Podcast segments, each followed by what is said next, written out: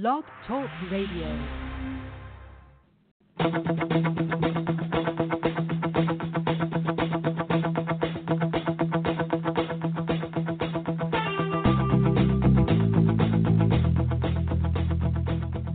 Welcome to the Natural Running Network.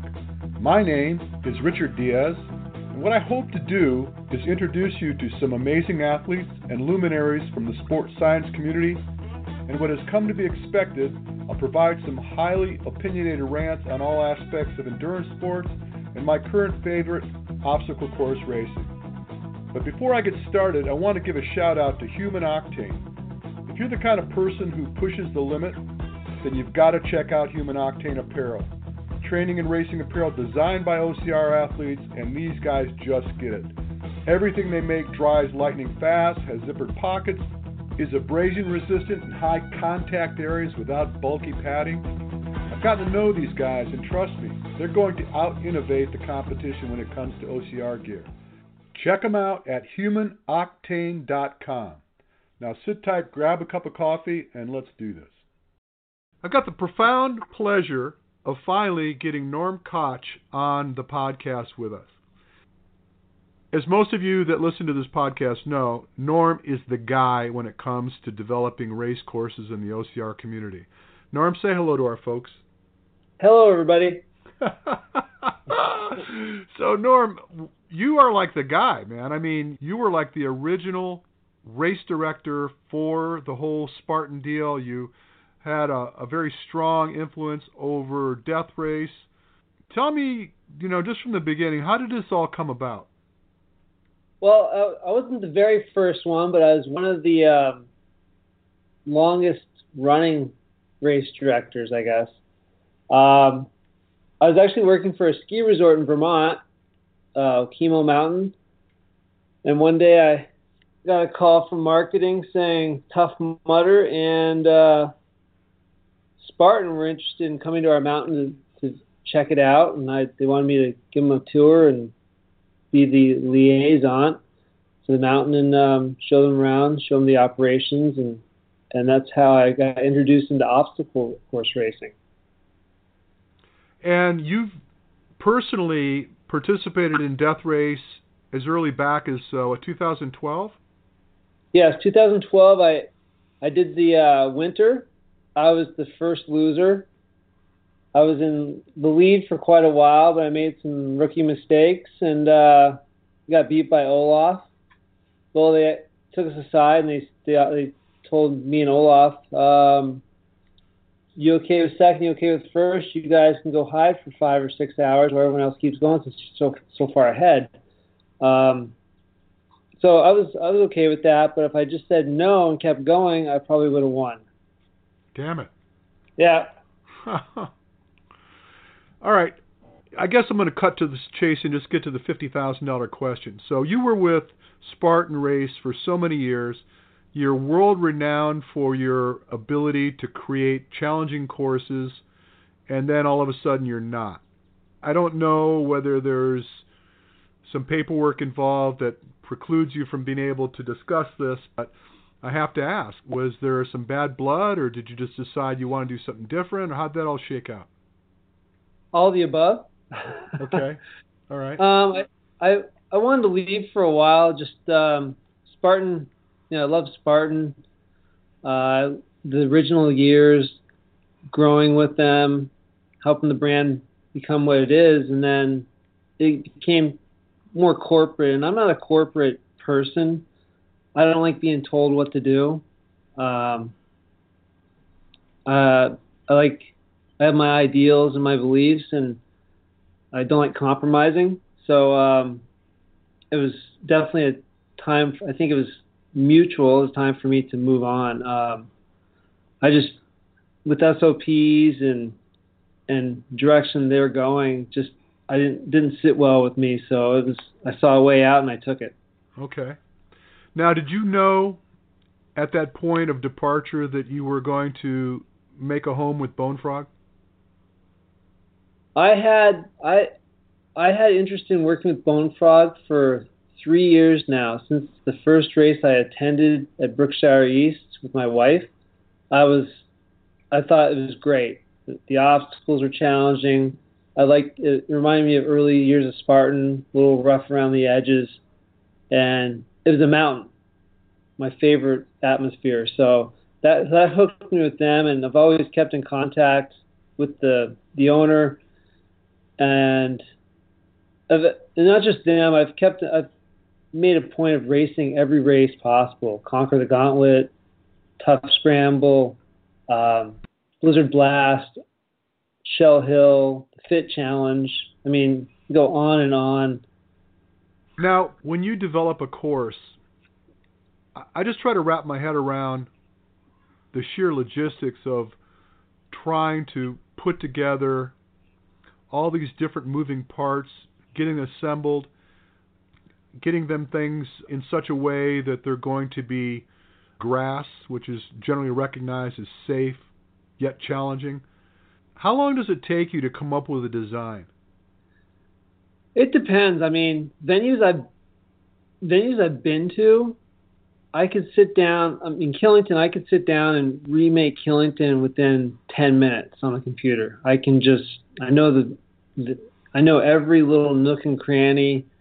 Um, you can throw a variable. I can reroute, reroute it, rechange it. Um, you know, Pennsylvania, Virginia, Killington, any of those venues I've been to, um, it, it, takes me no time at all. New venues, preferably if I can go see it, see the topography, and then look at the Google Earth, it, it's much easier. But I can I can spend maybe an hour or two on a Google Earth and make something up, a rough draft. But then to, to get uh, boots on the ground, a, it really makes a difference. I would imagine. And before, I mean, let me put it this way: when things were good, when things were sweet between you and Spartan, and you were developing courses for them, and you know, opening up uh, events around the country and the world. Um, how much creative license did you have in respect to developing obstacles? I, I, assume that you also have to look at the budget associated with developing a particular obstacle and how easy it is to assemble, move it around, things like that. That's where I think the logistical nightmare comes in.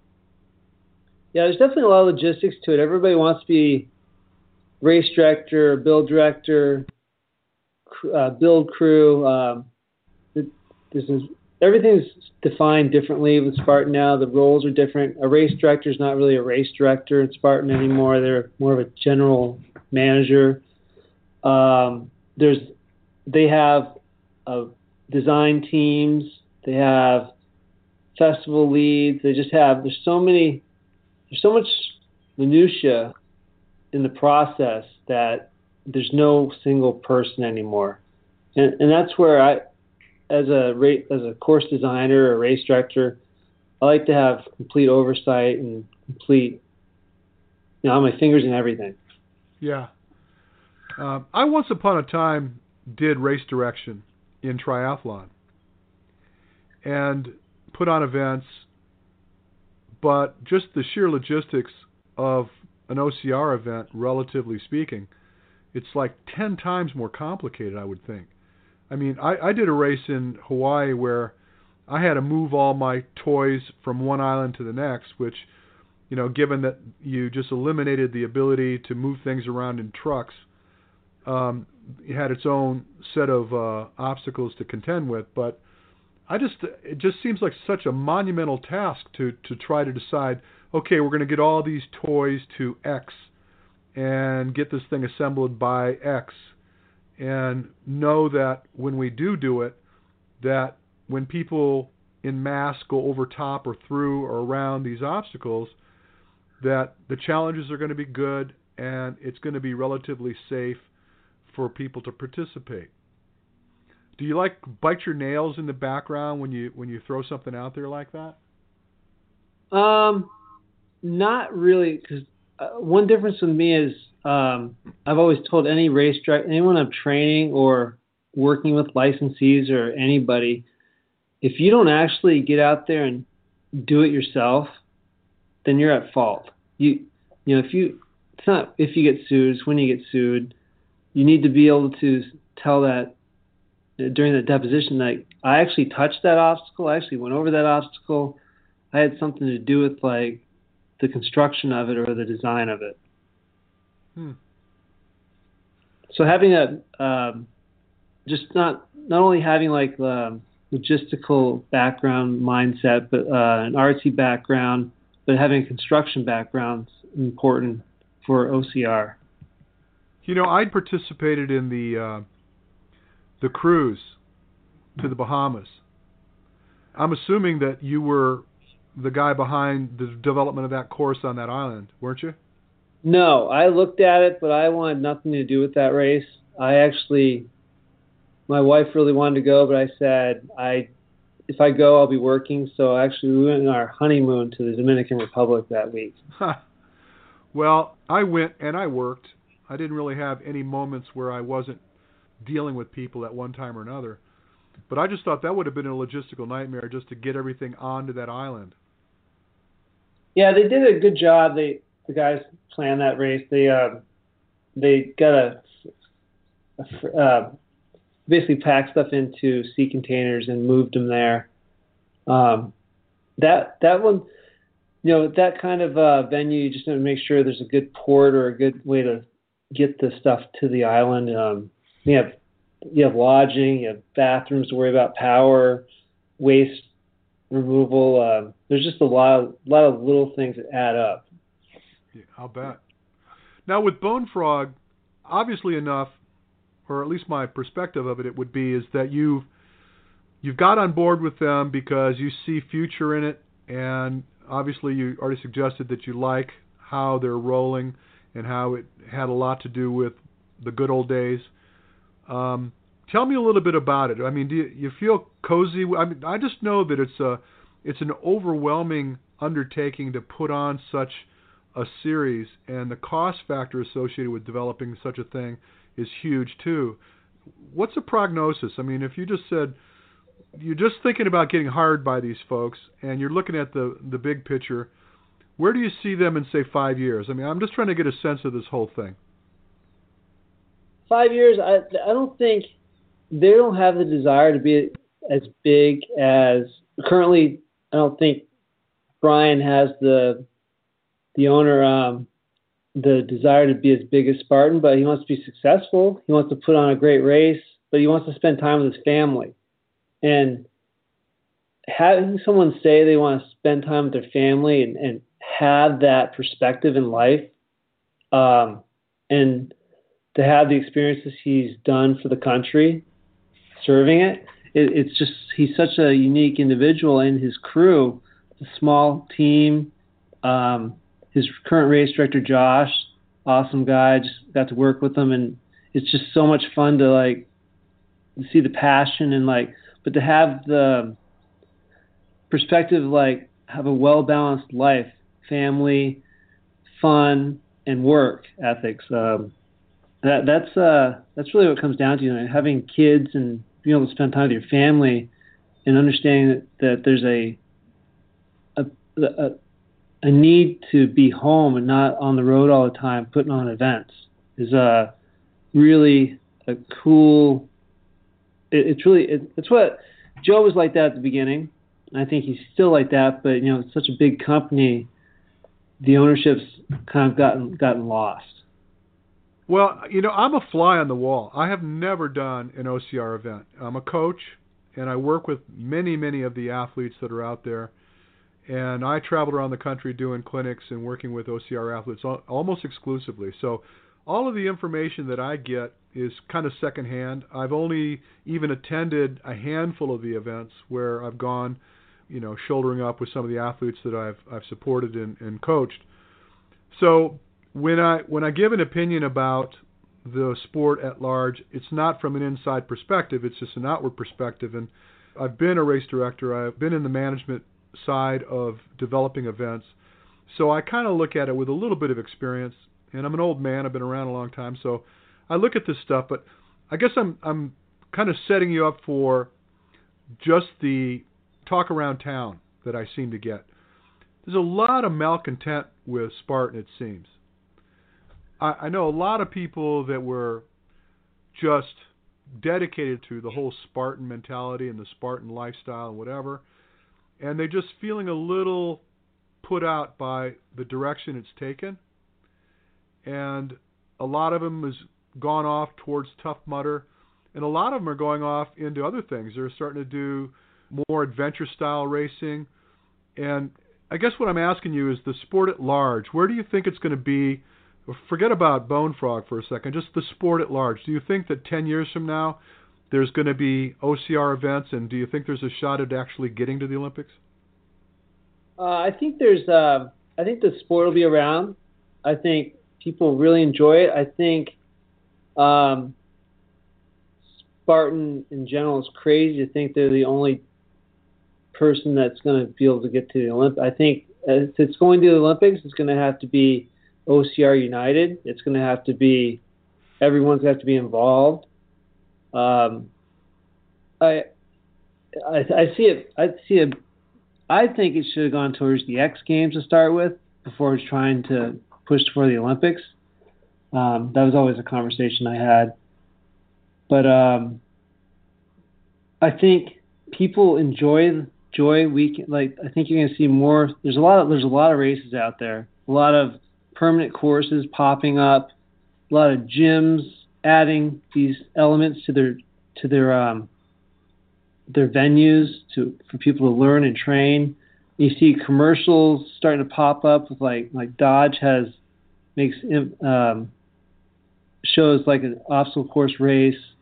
Um, they're out there. You know, mainstream's picking up on it. They see revenue.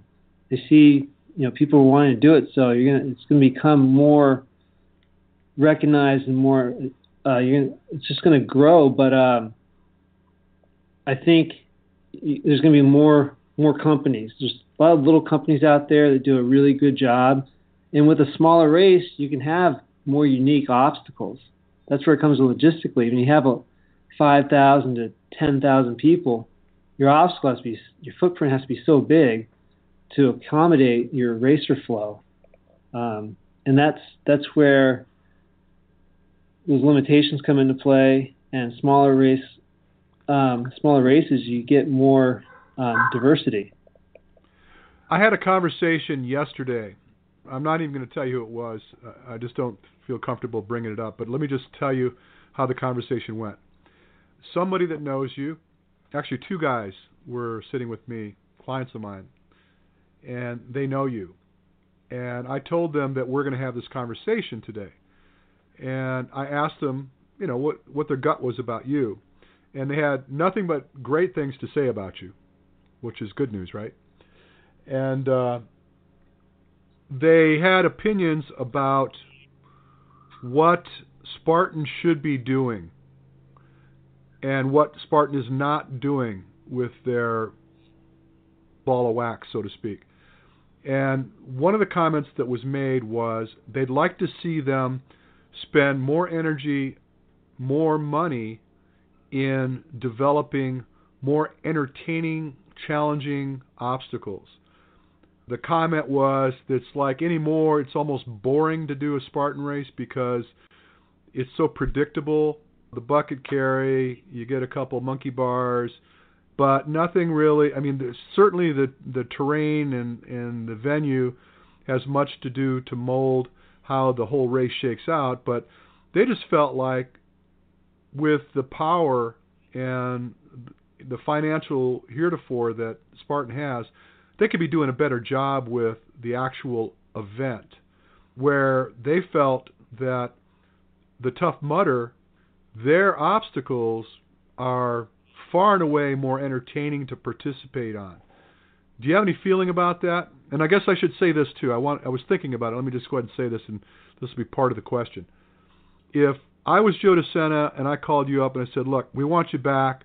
I'm going to give you complete creative license. You're going to now decide the direction that this whole thing is taking.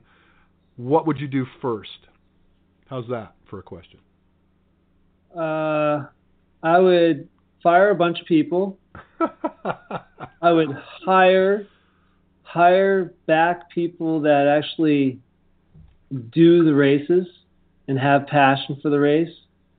And um, Yeah, that's that's pretty much it. I'd clean house with the the uh, posers, as we used to call them in skateboarding. yeah.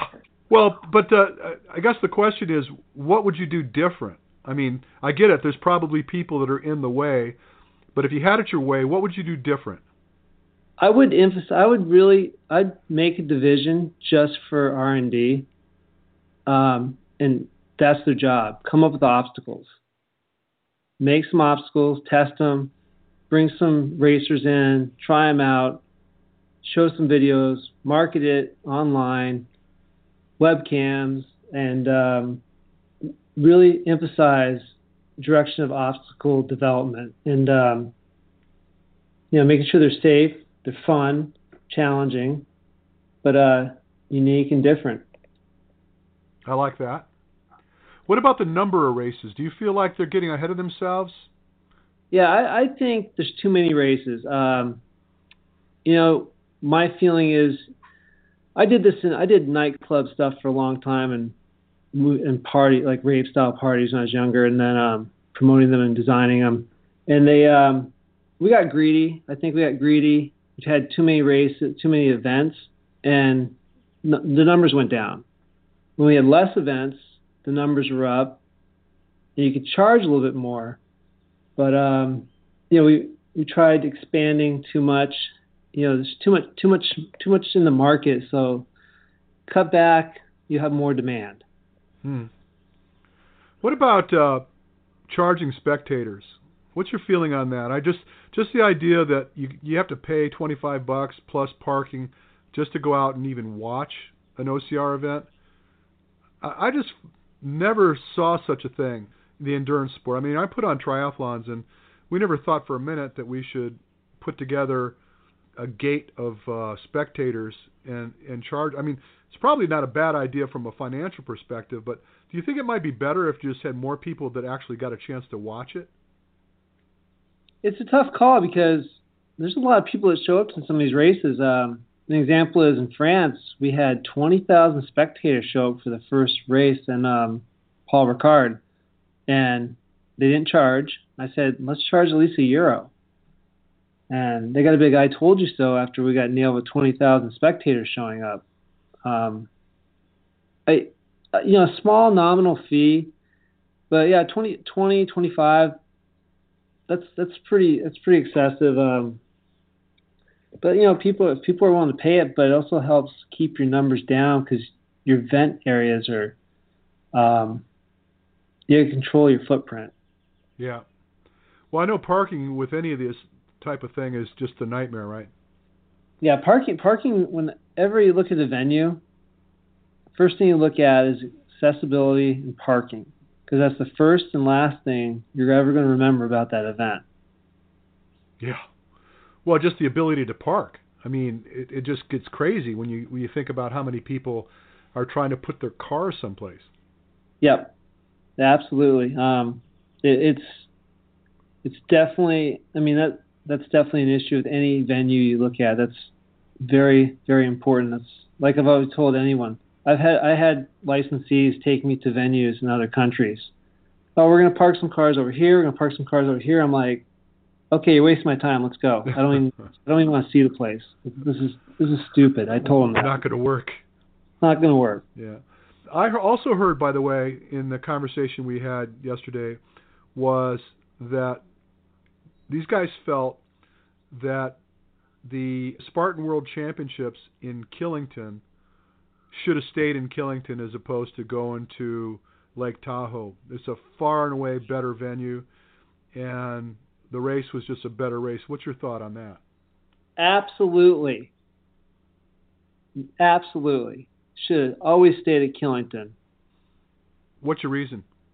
Tahoe, you know, it, it's nice to move around, but Tahoe has it has it's has so many restrictions. I mean, Killington has restrictions too because of Environmental Policy Act 250 in Vermont.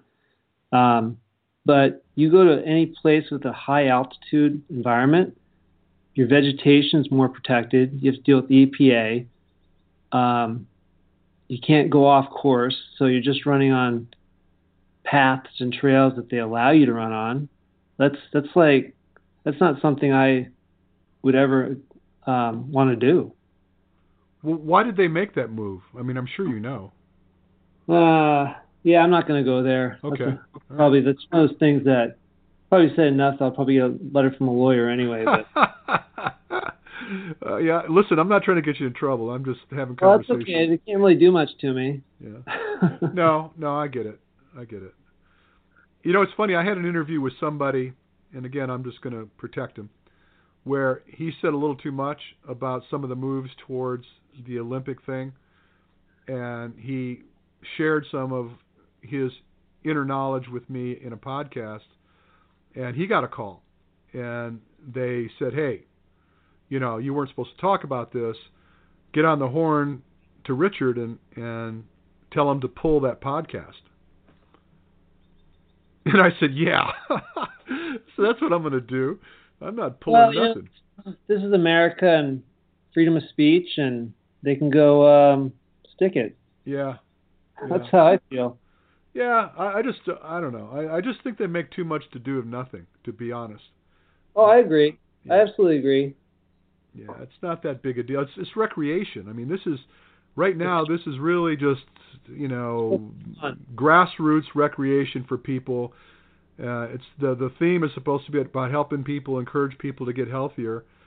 And then when the the patent lawyers and franchise protectors and intellectual property people get involved, you're just like, what the hell, man? I mean, we're just trying to have some fun. Yeah, exactly. So what are your, what are your thoughts about Tough Mudder? I kind of wondered why you didn't kind of get in that camp. Um, you know, I like Tough Mudder. I I I worked for Tough Mudder early a little bit. I went to and volunteered and worked some of the Mount Snow races. And uh, the one thing I couldn't get my grasp around my head is I kept saying race. They kept giving me a hard time. Like it's not a race, it's a challenge. I'm like, okay, so you don't. I'm like the not timing. Absolutely blew my mind. If I want to, and then when people were always like, oh hey, I qualified for World's Toughest Mudder. I'm like, oh really? What was your time? I was like, yeah, idiot. It's a, it's a marketing thing. And then, um, but now they switched to. I, I guess the rumor is they're going to be timing the first competitive heats, which is going to be a game changer for everybody. That's um, and they just did that eight-hour challenge, which is great. Um, I, I think they, I think they're. my guess is their market share probably was dropping, and you know Spartans and everyone else is, is increasing, so they're probably looking to retain some of that. People people need a baseline. They need to gauge themselves. You can only go to the race so many times before they want to look at a look at a time and see their see if they improve. Yeah, well, no question about that. I think that uh, I really like the eight-hour format. I I went down to the LA event with Hunter McIntyre, and he won uh, the, the event in the morning, and then he didn't do the the eight-hour thing. But the midnight to morning poses an interesting challenge all by itself, and uh, I liked how they halfway through they they put you on different course. They changed it up a little bit right in the middle.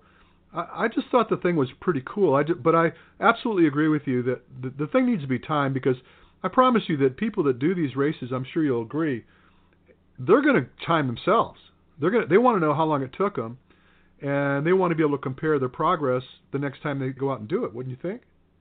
Absolutely. People are competitive. You want to you want to be like, hey, I beat you. You know, like you know, it's it's um, it, it's more it it adds to the exhilaration of like you, you're running for something. Um, you know, the fact that you go with a group and you help them get through it, that's one stage of getting fit and getting getting in shape and meeting new people and having a better lifestyle.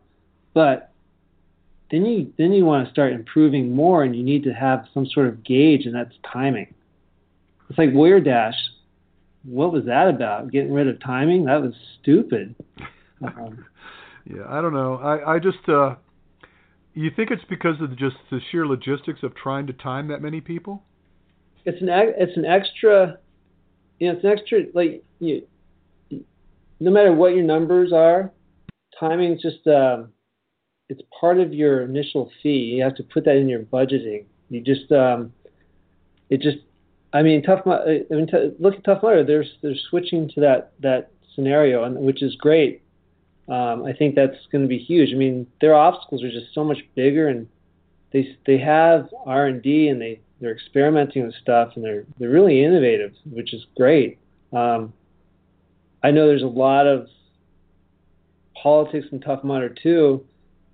I mean, I it'd be fun to actually like design their uh, world's toughest challenge or something. Like actually go out there and make some trails and do some bushwhacking and you know help design do some design with them. But um, I just don't know if that's something that would ever work. I heard that there's potential for that uh, world championship to move to Europe.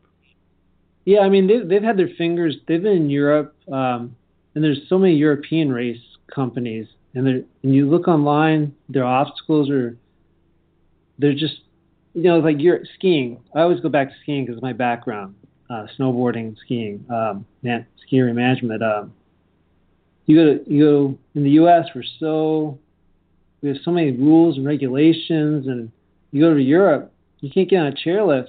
They're gonna let it run over you. That's it's your fault. Here we're just so uh, uptight and sue happy, but over in Europe they they're a little more rough around the edges, and then they understand like inherent risk. That's your that's on you. What do you think killed Battle Frog? I think, you know, just speculating um, and rumors. I think they just moved too fast, too big. Um, you know, it really hurt the industry. It really it was, a, it was a shock. I really enjoyed the races. I enjoyed seeing the staff. Um, I, I just don't like. Um, I just don't think their business platform was.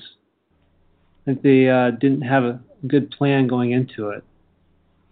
Well, I know they made some mistakes that were really apparent to me, where they were laying down some really hard money for ambassadors in various regions to try to develop, you know, the whole popularity of the sport in an area. And it just seemed to me like just a little smarter marketing package would have probably done them a lot lot, better.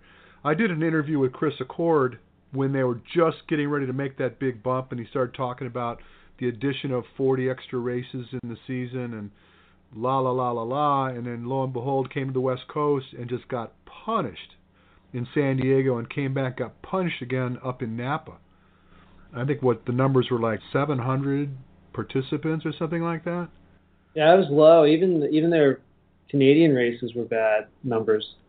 But everybody loved those races. I just that was the hard thing for me to wrap my head around is how what seemed to be such a great event had such a hard time. Do you think it had to do with the fact that they required that you actually completed the obstacle to move on if you're going to be competitive? Do you think it kind of trickled down to consumers of being afraid that they're not going to stack up? You know, it might have played some of it. I think it might have been a bunch of things. I thought the logo was too cartoonish, too silly. Um, the I didn't I don't necessarily I'm, I like the fact that elites have to do the completion of obstacles. Um, I just think they, they tried to be too big too fast. I mean, Spartan took some time to develop and grow. Um, yeah, you just have to really work with your marketing and grassroots and, and get and get people involved. Um, yeah, I really I really wish I knew what happened. I think it was just too much too fast and not enough capital coming back, in, revenue coming into it to sustain it for the investor. Well, I know that uh, the conversation I had with Chris, he was kind of comparing the cost factor associated with a Spartan event being put up opposed to what they did with their events. And he had told me that they were able to put on a show for a whole lot less expensive than Spartan. Do you believe that? yes, I mean their production was nothing compared to a Spartan race. I mean they there was less of everything, but they still had they still have the transportation. When you start traveling around the country, you have hotel, you have every your your trailer weights, your permitting, um, travel costs, food costs. I mean, it just it keeps accumulating so quickly. The and then you add more obstacles. That weight is a factor, space, and there's just a lot of a lot of extra revenue that people don't realize. Yeah, I know. Well, just the kind of money they were talking about was pretty big. And I, I actually interviewed Joe uh, a couple years back, I think now, and he was just telling me that the amount of money it took to move into another venue uh, was pretty astronomical. I know, comparatively speaking, with triathlon, it, it was a spit in the bucket compared to the kind of money it takes to to put on some of these events, especially if you're going into to different countries yeah, remediation of venues that can that can be more than your venue fee, depending on what you, you're digging and erosion, and there's just a lot, a lot of stuff. I, everyone's always like, I can be a race director, I can design course. I'm like, no, you can't. well, I'm sure there's a lot to to it, and I'm sure that it took you quite a bit of time just to bumps and grinds, just kind of figure out, ooh, whoa, that's going to be a that's going to be a hiccup. We're going to have to take care of that. Must have been a lot of that going on. There was definitely a lot of hiccups, but my background came from doing from um, working for a ski resort and going to school for it for special events and um, working for NASCAR, PlayStation 2, Lego, Johnson and Johnson, doing promotional events and traveling around the country. So um, I had a little bit more insight into what was going to happen. Yeah, apparently. So Bone Frog's the deal now, and um, how many events do they have in the season? Uh, ten. Ten, and they they spread them out. Yeah, one every month. Um, the next one's a little quicker because the last race got pushed back a week, so the spacing was a little a little tighter. But um, the next one is in Berkshire East in Massachusetts, which is their home mountain. Um, I've been to that venue three times to race there with my wife, and uh, Amelia Boone's been there, April D. Like I mean, it's just uh, Pac's been there to race the races. A uh, lot lot of big names have come to the race there, and the venue's just I, I can't wait to get my hands on it. Really? Yeah, it's just it's like it's like a little it's like a it's like it's probably better in Killington because it has water up on the top of it and the bottom um, and the owners, the owners are just so into it. They're just so supportive of Bone Frog and what, the community right there. What's the distance?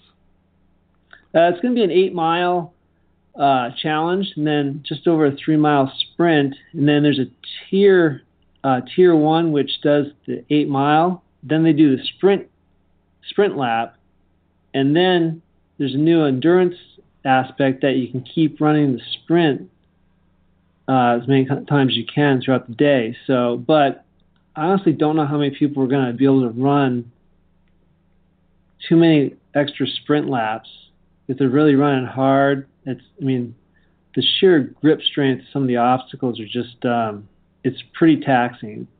Definitely, um, you have to be really strong to run the race that many times. Huh. Now and that you said it, they're going to want to do it.